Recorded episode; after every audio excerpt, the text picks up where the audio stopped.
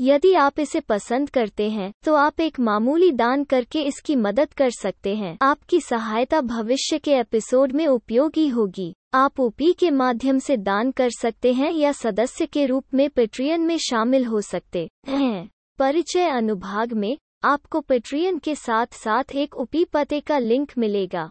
If you like it, you can help it out by making a modest donation. Your assistance will be useful in future episodes. You can donate through UPI or join Patreon as a patron. In the About section, you will find a link to Patreon as well as a UPI address. अरे ये सब क्या चल रहा है विक्रांत अकेले car में बैठा हुआ इधर उधर देख रहा था ये लोग अभी मीनाक्षी के घर नहीं गए बल्कि सीधे ही एक सुपरमार्केट के सामने खड़े थे ये सुपरमार्केट मीनाक्षी नेगी के घर के पास ही था।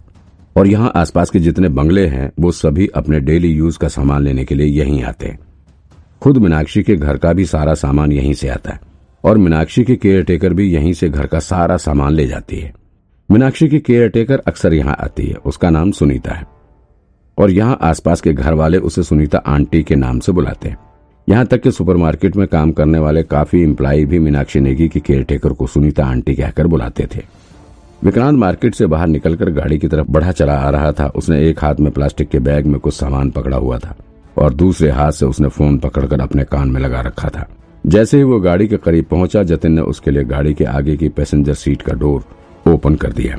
विक्रांत ने ये प्लास्टिक बैग पीछे की सीट पर डाल दिया और फिर खुद सीट पर बैठ गया। हाँ सुनिधि, इसीलिए तुमसे कह रहा हूँ एक एक डिटेल पता करो। मुझे उसकी पूरी डिटेल चाहिए। फटाफट करके दो ये। विक्रांत भाई, तुम तुम्हारा शक कहीं मीनाक्षी नेगी की मेड पर तो नहीं है, जतिन ने विक्रांत की तरफ़ देखते हुए कहा। बिल्कुल। विक्रांत ने भी सीधा जवाब दिया। अगर मीनाक्षी नेगी अपने बेटे को बचाने के लिए खुद को बीमार दिखाने का नाटक कर रही है तो फिर वो ये काम बिना अपने केयर टेकर की मदद के नहीं कर सकती। ज़रूर उसने अपने केयर टेकर को इस साजिश का हिस्सा बनाया होगा। केयर टेकर उसके साजिश का हिस्सा क्यों बनेंगी? जतिन ने चौंकते हुए कहा, वो मीनाक्षी के लिए भला क्राइम क्यों करेंगी? देखो, सिर्फ़ इसी केस में हर चीज़ अच्छे से एक्सप्लेन हो रही है। विक्रांत ने अपना सिर हिलाते हुए कहा, सिर्फ़ अपने केयर टेकर की ही मदद से मीनाक्षी ये सब कर सकती है। इसीलिए मैंने सुनिधि से कहकर मीनाक्षी नेगी के बैंक अकाउंट की डिटेल निकलवाई है और इस बीच मीनाक्षी नेगी के बैंक अकाउंट से काफ़ी पैसे इधर उधर हुए हैं। अब अगर मीनाक्षी का बैंक अकाउंट उसके पति मिस्टर तलवार नहीं इस्तेमाल कर रहे हैं तो फिर ज़ाहिर है कि वो ही इसे चलाती है। और मीनाक्षी ने ही सारे पैसे ट्रांसफ़र किए इसका मतलब कि मीनाक्षी नेगी ने ही अपने केयर टेकर को पैसे देकर उसे अपने साथ लिया था। जतिन ने जवाब दिया। तो फिर हम लोग इंतज़ार किसका कर रहे हैं? चलो उस मेड को उठा लेते हैं। उठा लेते हैं। मज़ाक है क्या? विक्रांत ने अपना सिर हिलाते हुए कहा, सबूत कहाँ है? अगर हमें यह पता लग गया है कि मीनाक्षी ने अपनी मेड के अकाउंट में पैसे ट्रांसफ़र किए हैं तो फिर इसका ये मतलब थोड़ी ना है कि हम साबित कर लेंगे कि उसने ये पैसे उसे किडनैपिंग करने के लिए दिए थे। वो ये भी तो कह सकती है कि उसने अपनी मेड को ये पैसे इनाम के तौर पर दिए। तो फिर वो स्कार्फ और निशानकार जतिन ने कहा, अरे, कौन सा सबूत? विक्रांत ने जतिन की तरफ़ देखते हुए कहा, मीनाक्षी ने बहुत चालाकी से सब कुछ किया है। वो अगर मना कर देंगी तो फिर हम साबित भी नहीं कर सकते कि उसने किडनैपिंग की है। और कार कार को तो वो एक मिनट में गायब कर सकती है। हम्म। इसका मतलब अब हमें जब तक प्राइवेट डॉक्टर नहीं मिल जाता, तब तक हम ये साबित नहीं कर लेते कि मीनाक्षी बीमार होने का नाटक कर रही है। तब तक हमें इंतज़ार करना होगा। और जब तक हम ये साबित नहीं कर लेते कि मीनाक्षी बीमार होने का नाटक कर रही है, तब तक हमें इंतज़ार करना होगा। जतिन ने कहा, अरे जतिन, तुम समझते क्यों नहीं हो? अगर मीनाक्षी सबके सामने उठकर दौड़ने भी लग जाएगी ना तो भी हम उसका कुछ नहीं कर सकते।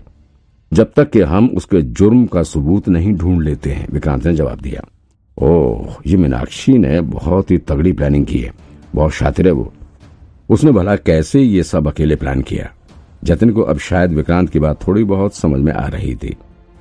अगर हम उसके बीमार होने के नाटक का सबूत दे भी दें तो भी हम उसका कुछ नहीं कर सकते।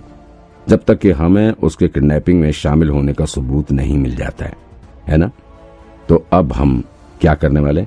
विक्रांत ने प्लास्टिक बैग से एक ड्रिंक निकालकर अपने हाथ में ले लिया और फिर इसे एक एक घूंट पीते हुए कहा, इंतज़ार। इस मार्केट में इंतज़ार मतलब सुपरमार्केट के बाहर इंतज़ार करना होगा। इंतज़ार, यहाँ खड़े होके। लेकिन क्यों? जतिन ने अपनी भौएँ टेढ़ी करते हुए सवाल किया, यहाँ हमें क्या मिलने वाला है?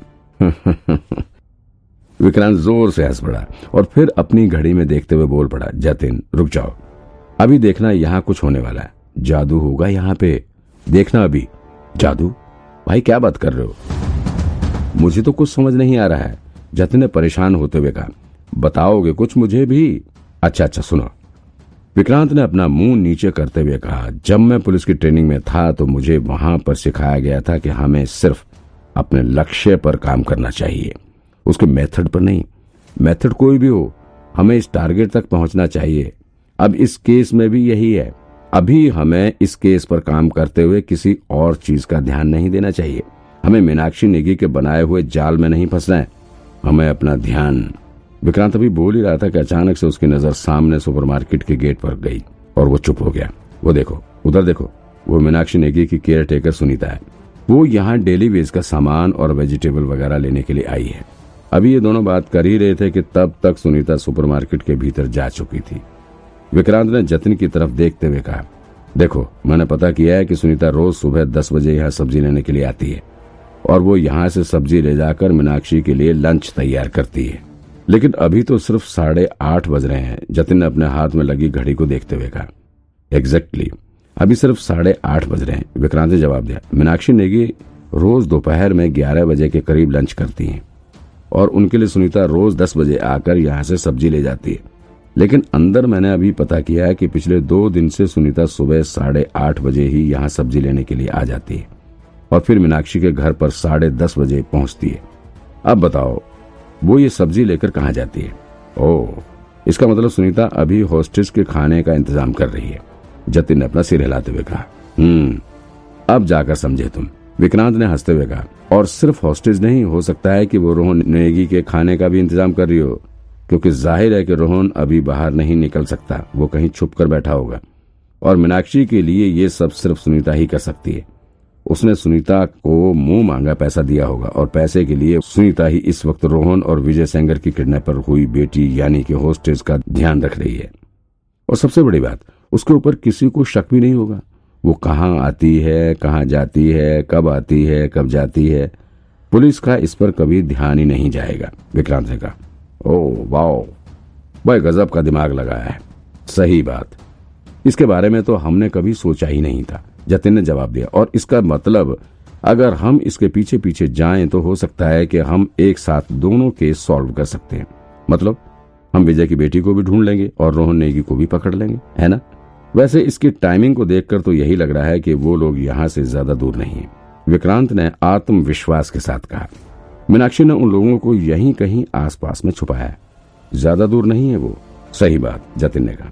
फिर उसने सामने सुपरमार्केट के गेट पर देखा तो वहाँ से सुनीता अब बाहर निकलकर आ रही थी। उसने अपने हाथ में सब्जियों से भरा एक थैला लिया हुआ था। सुपरमार्केट से बाहर निकलकर वो पैदल ही चलने लगी। विक्रांत और जतिन भी धीरे धीरे उसके पीछे अपनी गाड़ी लेकर जाने लगे। जैसा विक्रांत ने अनुमान लगाया था, ठीक वैसा ही हुआ। वो मेड मीनाक्षी के घर नहीं गई बल्कि वो उसके बंगले के सामने वाली रोड से पार होकर दूसरे रेजिडेंशियल एरिया में घुस गई। वहाँ काफ़ी सारे फ्लैट बने हुए थे। सुनीता के पास कोई चाबी थी और वो इस चाबी की मदद से मेन एंट्रेंस को खोलकर अंदर दाखिल होगी।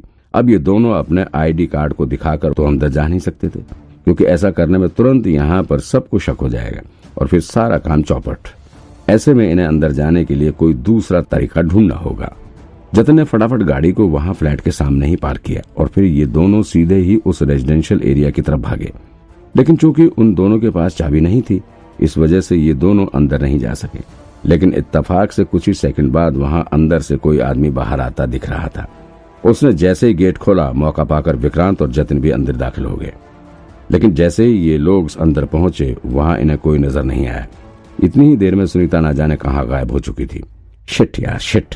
कहाँ चली गई है? जतिन ने अपना सिर पकड़ लिया। हम खाक के जासूस है। एक औरत हमारे सामने से गायब हो गई। अरे अरे शांत हो जाओ, शांत। कहीं नहीं जा पाएगी वो। मुझसे बचकर वो कहीं नहीं जा पाएगी। विक्रांत ने मुस्कुराते हुए कहा